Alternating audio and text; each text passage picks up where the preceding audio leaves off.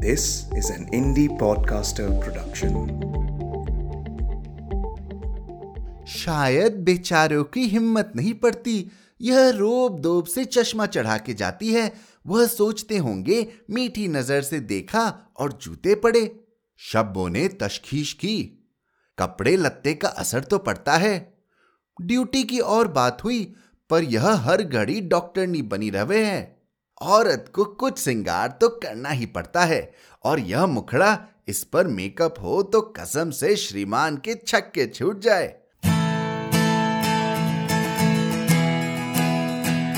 आप सुन रहे हैं कहानी जानी अनजानी पीयूष अग्रवाल के साथ। चलिए आज की कहानी का सफर शुरू करते हैं।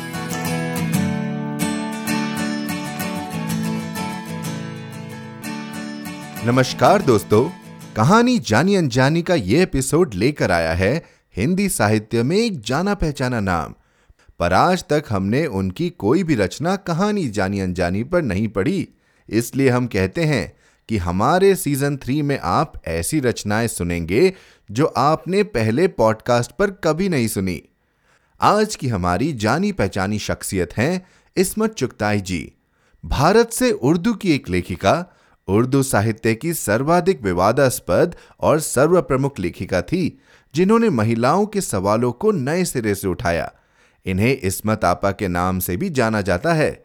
इन्होंने बतौर स्क्रीन राइटर भी काम किया है, जिसकी शुरुआत देवानंद अभिनीत फिल्म जिद्दी से की। इनके बारे में और जानकारी के लिए हमारी वेबसाइट piyushagarwal.com पर जाएं। तो चलिए शुरू करते हैं आज की कहानी का सफर इस्मत चुगताई जी की लिखी निवाला के साथ, और जानते हैं उन परिस्थितियों को जो कई बार आपके खुद के अस्तित्व पर सवाल खड़ा कर देती हैं। तो चलिए तैयार हो जाइए एक और जानी पहचानी कहानी के लिए।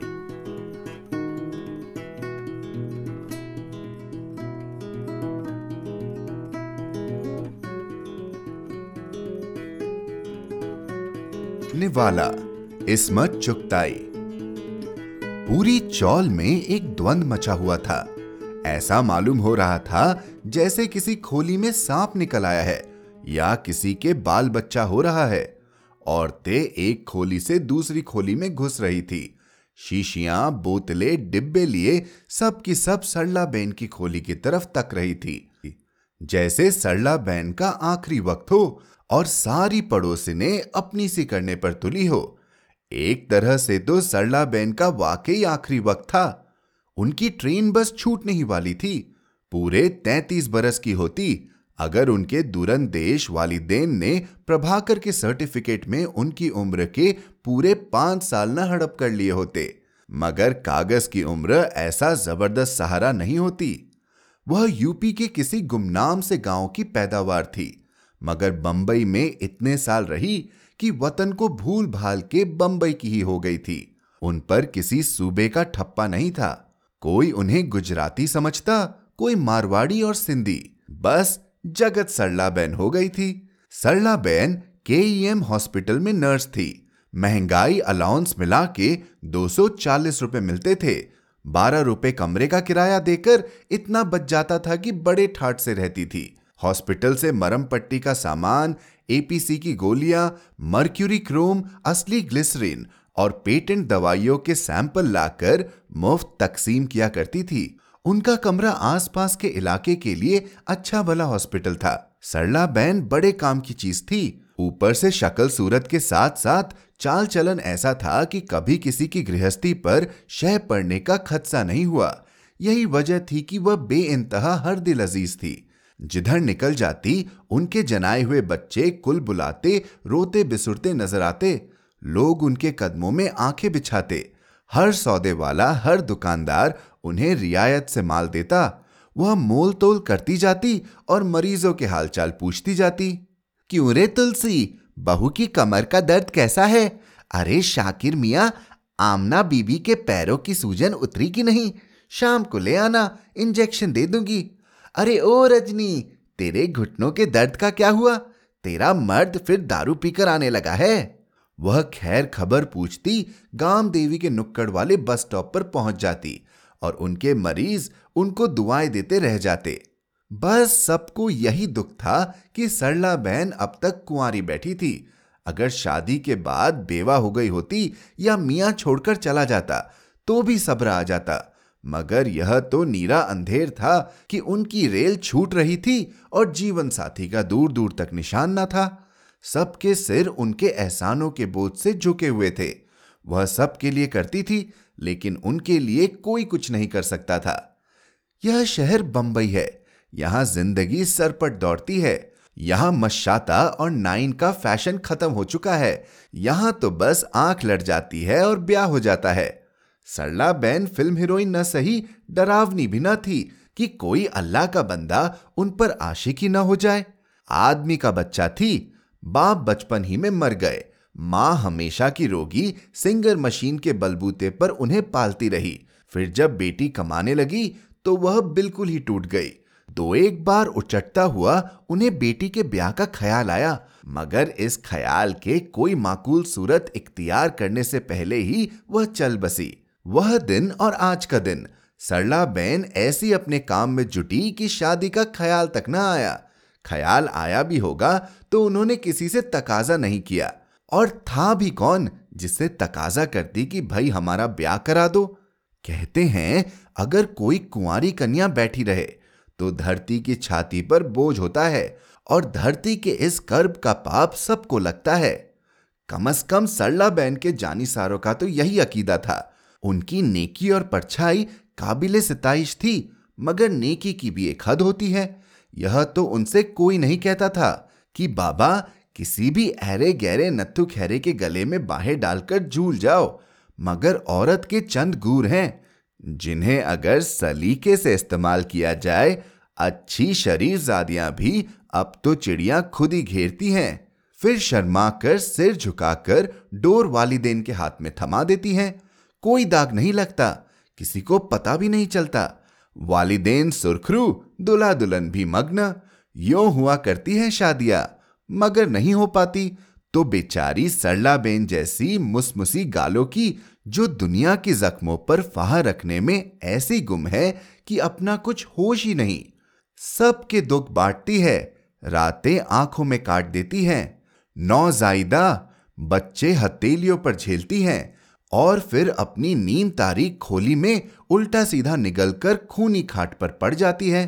कोई इतना नहीं जो उनकी तन्हाई के रिश्ते हुए जख्मों पर फाहा रखे। यह इतना बड़ा चीखता चिंघाड़ता बंबई, क्या यहाँ कोई अकेला किसी औरत के प्यार का भूखा नहीं, किसी औरत के लम्स की चाहत नहीं। सरला बहन किसी की मोहताज नहीं, अपनी कमाई खाती है। सारी चौल में एक नगीना सा कमरा है जो किसी फ्लैट से कम नहीं, सोफा कुर्सी भी है, अपना अगला संडास भी। अब और क्या चाहिए इस दुनिया में? लोगों का क्या है, कुंवारे तो आंखों में खटकते हैं। हर दम शादी की दुआएं, शादी के तकाजे, लो भाई शादी कर लो, बच्चे की फरमाइश। एक बच्चा हुआ तो यह उल्हाना है कि एक है, बस एक ही, चलो दूसरा पैदा कीजिए। मगर सरला बहन को भी यकीन न हुआ था कि वह सदा कुंवारी ही रहेंगी। कोई तो होगा उनका यहां से वहां तक फैली दुनिया में, कोई एक अल्लाह का बंदा है जिसे खुदा ने उनकी जिंदगी का हिस्सेदार बनाया होगा। यह और बात है कि वह उसे ढूंढ नहीं पाई।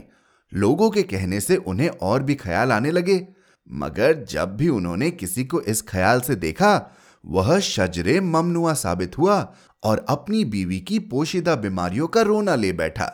कुछ वक्त साथ गुजारने को तो बहुत से तैयार मिले, मगर हाथ पकड़कर निभाने के ख्याल से बारात लेकर घोड़ी चढ़ने का अरमान किसी के दिल में न झांका। हॉस्पिटल में कभी किसी ने गहरी गहरी पुरअसरार आंखों से उन्हें न देखा, कभी किसी ने उन्हें हटकर रास्ता देने की जरूरत तक न महसूस की। लोग दनदनाते निकल जाते और वह आड़ी होकर दीवार से लग जाती। गाम देवी के नाके से वह रोज सुबह को 7:45 वाली बस पकड़ा करती थी। बस में सभी रोज के जाने पहचाने हुआ करते थे, सबकी सीटें कुछ मुकर्रर सी हो गई थी। उस दिन वह बेख्याली में अपनी सीट की तरफ बढ़ी। एक अजनबी को वहां बैठा हुआ देखकर उन्होंने ठसाठस भरी हुई बस पर एक ताइराना नजर डाली और बस के बीच में लटकी हुई रकाब पकड़कर खड़ी हो गई। अजनबी ने उन्हें सिर से पैर तक देखा और खड़ा हो गया। बैठ जाइए। वह रकाब पकड़कर खड़ा हो गया और अखबार पढ़ता रहा। उन्होंने पहले तो बौखलाकर झट से अपना बटुआ दबोचा कि कहीं कोई चोर उचक्का तो नहीं, फिर समझी किसी पेशेंट का शौहर होगा और अभी पैरों के वरम और कमर के दुख दर्द का किस्सा शुरू कर देगा, मगर रकाब पकड़े वह खड़ा झूलता रहा और अखबार पढ़ता रहा। जब उन्हें यकीन आ गया कि वह खुद भी किसी मुहिलक मरज में मुब्तला नहीं, तो वह सन्नाटे में रह गई। ऐसा तो कभी होता नहीं। मगर दूसरे दिन जब फिर वही हुआ कि वह बस पर चढ़ी और उसने अपनी जगह छोड़ दी और खड़ा हो गया, तो वह बैठने को तो बैठ गई, मगर बड़ी कसमसाई। उनकी समझ में नहीं आया क्या करें। जी चाहा कि उसे मुट्ठी भर सल्फे की गोलियां ही दे दे। कहीं जख्म तलाश करके मर्क्यूरियम का फाहा रखकर सफेद झकसी पट्टी बांध दे, मगर उसकी मुकम्मल सेहत से उन पर ओस पड़ गई। एक खरोंच तक का निशान न था। वह बस में बेतुल्लक सा खड़ा झूलता रहा और अखबार पढ़ता रहा। तीसरे दिन जब यही हादसा हुआ तो सरला बहन के छक्के छूट गए। निगोड़े काहे को मुझे रोज रोज सीट देता है, क्या तेरी अम्मा बहने नहीं है कलमुहे? उनका जी चाहा उसे किसी बात पर खूब जलीकटी सुनाए, मगर वह ऐसा बेतुल्लक सा खड़ा झूल रहा था कि उन्हें बात बेतुकी सी लगी। जब हफ्ता भर यही दस्तूर चलता रहा तो सरला बेन बिल्कुल उथल पुथल हो गई। खिदमत गुजारियों की तो वह आदी हो चुकी थी, किसी का एहसान उठाने की उनमें आदत न थी। उनके दिल पर बोझ बढ़ने लगा। ड्यूटी पर उन्हें बार बार ख्याल आता कि क्या करे। दूसरी बस पर चले तो वक्त पर पहुंचना नामुमकिन। सरला बेन की कुछ समझ में नहीं आ रहा था कि यह क्या हो रहा है। वह दुनिया से रूठी रूठी रहने लगी, जैसे कोई उनके साथ सख्त ज्यादती कर रहा हो। उनका मिजाज बड़ा नाजुक हो गया। अब वह बात बात पर उलझ पड़ती, बेबात के रोने लगती। ड्यूटी से लौटती तो आंखें बंद करके खाट पर पड़ जाती। खाने की भी सुध-बुध न रहती। किसी को कुछ दुख दर्द भी होता तो पास आते डरता। सरला बेन को इश्क हो गया है, सत्तू गिरकट ने रामदई को बताया। दुर्मुए, तेरी खाट कटे, सरला बेन तो देवी है देवी। रामदई ने सत्तू की सात पुश्ते तूम डाली। अरे मैं जो कह रहा हूं। क्या कह रहा है? तेरे मुंह में भूबल। मगर जब सत्तू गिरकट ने बताया कि गाम देवी के नाके पर उसकी बिजनेस होती है, हर एक को तोलना परखना, उसकी जेब को हल्का करना उसका रोज का काम है। एक अदद बाबू रोजाना अपनी सीट सरला को दे देते हैं और खुद खड़ा सफर करता है। आज से नहीं, हफ्तों से यह किस्सा चल रहा है और मुआमला कतई पटता नजर आ रहा है। हाय मैं मर जाऊं। रामदई ने छाती कूट ली और दौड़ी दौड़ी शब्बो के पास गई। शब्बो भी सन्नाटे में रह गई। फिर दोनों मिलकर सआदत की बहू के यहां गई। सआदत की बहू मुंडेर पर लौंडे को लटकाए इजाबत कर रही थी। खुदा की कुदरत, लौंडा मोरी में गिरते गिरते बचा। फिर यह बात आग की तरह सारी चौल में घूम गई। ऐसा ही होता है, लक्ष्मी घाई ने कहा। वह रेडीमेड कपड़ों में काज बटन बनाती थी और बड़ी जहादीदा थी। उसका मियां लापता था। एक लड़की थी, वह उसने मिशन स्कूल में दे दी थी। सब उसे गालियां देते थे कि उसने लौंडिया को ईसाई बनवा दिया है, लेकिन लक्ष्मी एक कान सुनती थी, दूसरे कान उड़ा देती थी। काज बटन से कहीं पेट पलते हैं, सब जानते थे। वह रातों को जाया करती है। लाला के डर से ग्राहकों को चौल पर नहीं लाती, मगर किसी को क्या। उसने दारू पीकर कभी लफड़ा नहीं किया, जैसे आए दिन एंट्री किया करती थी। नाम उसका एड था, मगर एंट्री होकर रह गया था। वह खुले बंदो दारू का धंधा करती थी। लाला को डरकर बख्शीश देती थी। पुलिस से भी हफ्ता मुकर्रर था। कोई उसके मुंह नहीं लगता था, क्योंकि वह आए दिन दारू चढ़ाकर अंग्रेजी में गालियां दिया करती थी। कम से कम चौल वालों का तो यही ख्याल था। कई बार भंवर में आ चुकी थी और सरला बेन की शुक्रगुजार थी कि उन्होंने उसकी नैया पार लगाई थी। चौल में कई आबरू बाकता औरतें रहती थी, मगर किसी को ताने देने और ऐतराज करने की फुर्सत न थी। हर एक की कोई न कोई रग दबती थी। तो ब्याह क्या चौल में ही रचेगा, और क्या सामने के मैदान में तंबू तन जाएगा। बंबई में तो बड़ी बड़ी शादियां तंबू तान के ही हो जाती है। शब्बू ने फैसला दिया, हाय मजा आवेगा, अपनी सरला बहन दुल्हन बनेगी। रामदई को शादियों का बड़ा शौक था। वह हर मौसम में नई शादी रचाती थी। कुछ दिन बाद दूल्हा उसकी ठुकाई करके कभी कभी कपड़े लत्ते तक चुराकर भाग जाता। अभी पिछली शादी तो उसने बाकायदा की थी। तंबू तानने में बहुत खर्चा आता, इसलिए बस खोली ही में पंडित लोहे की अंगूठी जैसा हवन लेकर आ गया और फेरे डाल दिए। रामदई खूब सचकर दुल्हन बनी। चौल पर अजब अरुसुना मूड छा जाता। खूब सी मेहंदी घोलकर सबने थोपी। टीन बजाकर फिल्मी गाने गाए गए। रुखसती के वक्त जो हाथ लग गया, रामदई उससे गले लग लग कर रोई। मेरा बैरन, हाय मेरा बाबुल, हाय मुझे मत अपनी ड्योरी से निकालो। वह किसी फिल्मी सीन की याद से चिंघाड़ती रही। पनवाड़ी ने तेज तेज आवाज में ग्रामोफोन लगा दिया। काहे को ब्याही विदेश, गो निहायत सरपट चिनचिनाती आवाज में बेहद बेसुरी औरतें गा रही थी। मगर यह कम्बक गीत ही कुछ ऐसा है कि जी भर आता है। बेटी की रुखसती का समा भी अजीब होता है। हालांकि रामदई रुखसत नहीं हुई, उसका भैंगा दूल्हा भी ब्याह कर चौल में ही आ गया। कई दिन रामदई शर्माती लजाती पायल बजाती फिरती रही। फिर दूल्हे ने उसकी पिटाई शुरू कर दी। रोज दारू पीकर हड्डियां तोड़ता। महीने भर के अंदर अंदर वह उसके चांदी के कड़े और नाक की लौंग लेकर भाग गया। रामदई थोबड़ा सुजाए कई दिन तक लंगड़ाती रही और उसकी जान को कोसती रही। इन तल तजों के बावजूद लव शादी से रामदई के दिल में लड्डू फूटने लगते। अपने अलावा भी किसी की शादी हो तो मजाइका नहीं, मौका खुशी का है। डरते डरते सरला बहन को छेड़ा गया, और जब वह जरा झेप गई तो बस धर लिया गया। सरला बहन ब्याह कर डालो। हाँ जी, यही उम्र है खेलने खाने की। तुम्हारे माता पिता की आत्मा को भी शांति मिलेगी। हाय राम, हम तो खूब हलचल मचाएंगे। चौक में तंबू तनेगा, दूल्हा घोड़े पर चढ़कर आवेगा, सरला बहन घूंघट काढ़ोगी।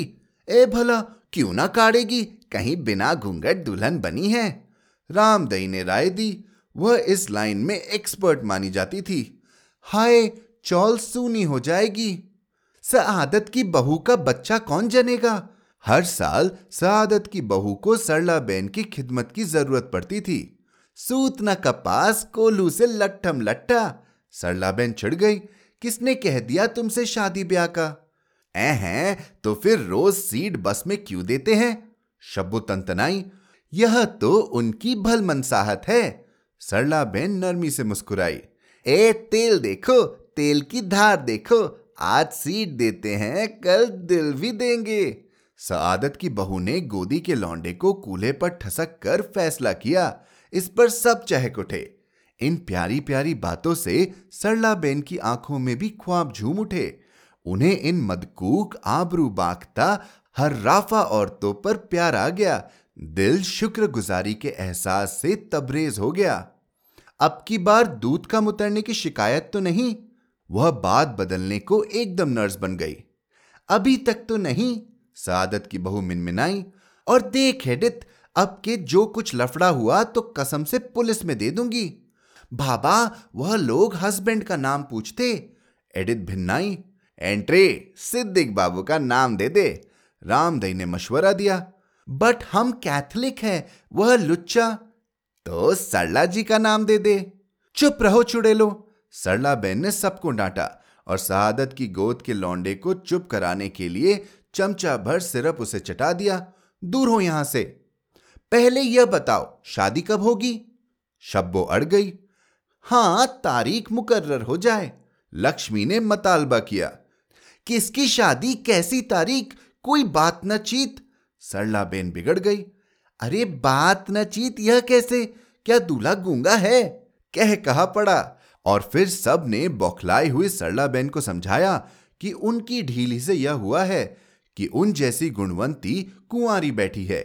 मर्द की जात तो ठलुआ होती है, जब तक मुंह में निवाला न ठूसो बात नहीं बनती। सब सरला बैन के बहिखवा हैं, दुश्मन नहीं। कहो तो अपनी जाने भी तुम्हारे लिए दे दें, ये चिड़िया अब हाथ से नहीं जानी चाहिए। कहो तो उनसे बात करने को बोलूं? सादत की बहू ने पूछा। अरे हम खुद बात करने को तैयार हैं उनसे कि बाबा लड़की पसंद है तो ऐसा बात करो। मगर रामदई की इस राय से सबको इख्तिलाफ पैदा हो गया। उसे मर्दों को फांसने में मलिका हासिल है, मगर कमबख्त को शादी का चस्का पड़ चुका है। अगर अमानत में खयानत की गई तो ना बाबा, रामदई से अल्लाह बचाए। शायद बेचारों की हिम्मत नहीं पड़ती, यह रोब दोब से चश्मा चढ़ा के जाती है। वह सोचते होंगे मीठी नजर से देखा और जूते पड़े। शब्बों ने तशखीश की। कपड़े लत्ते का असर तो पड़ता है। ड्यूटी की और बात हुई, पर यह हर घड़ी डॉक्टरनी बनी रहे है। औरत को कुछ सिंगार तो करना ही पड़ता है, और यह मुखड़ा, इस पर मेकअप हो तो कसम से श्रीमान के छक्के छूट जाए। और कपड़े भी भड़कदार हो, थोड़ा बहुत तेल फुलेल, हाथों में चूड़ियां, कानों में आवाजें, फिर देखते हैं बाबूजी कहाँ जाते हैं। सरला बहन ने उस वक्त तो सबको झिड़क दिया, मगर सोच में पड़ गई।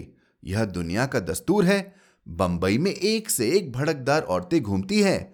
सूनी सादी औरतों पर नजर ही नहीं टिकती, जैसा मौका वैसा भेस।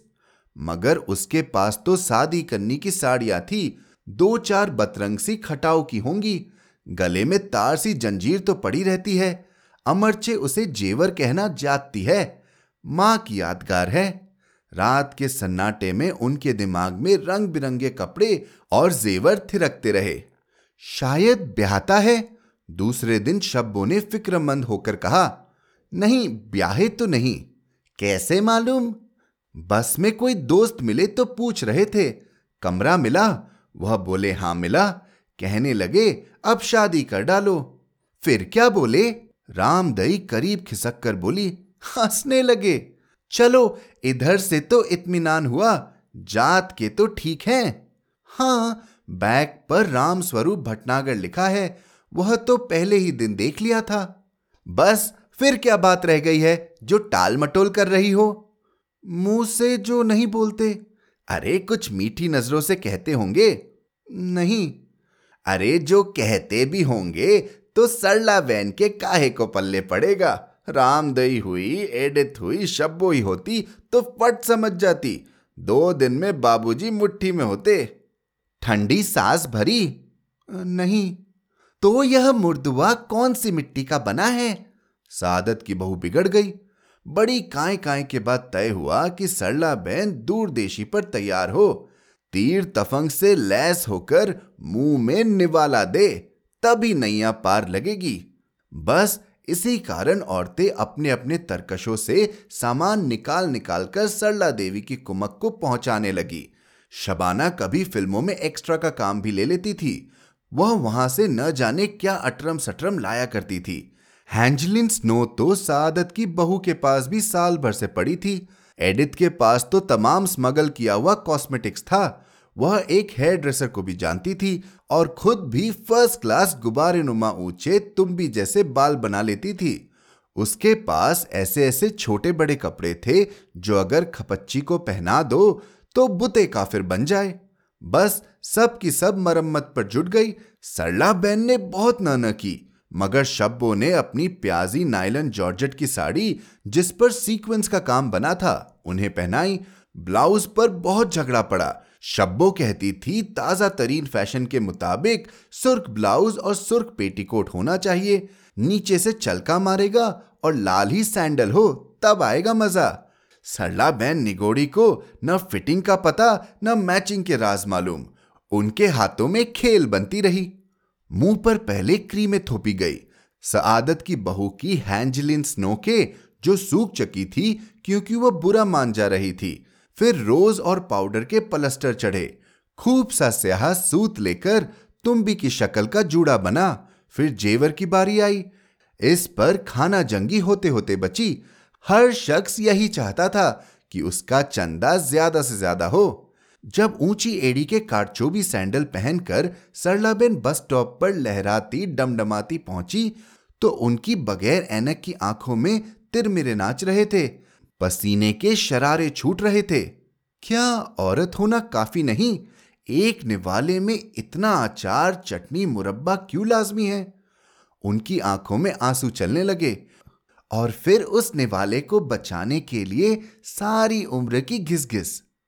जब थोड़ी ही देर बाद लोगों ने सरला बहन को लश्तम पश्तम वापस लौटते देखा तो सबके हाथों के तीते उड़ गए। वह बगैर दूल्हे के डगमगाती लरचती चली आ रही थी।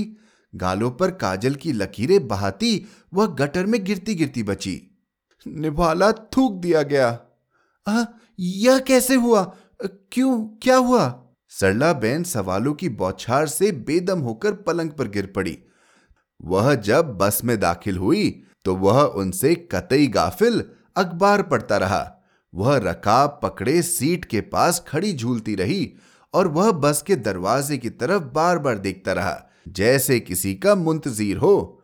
उन्होंने नजरों के सारे तीर उसके कलेजे में झोंक दिए मगर वह उनकी तरफ से मुंह मोड़े दरवाजे को ताकता रहा।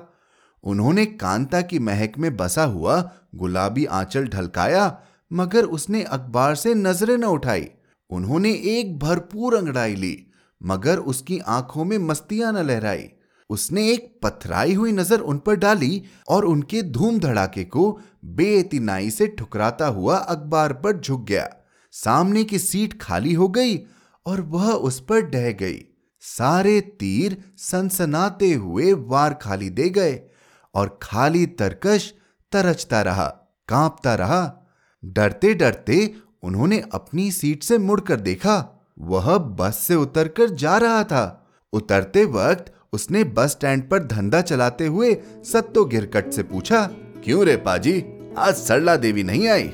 सत्तो गिरकट हकलाता रह गया और अजनबी लंबे लंबे डग मारता सामने गली में गुम हो गया।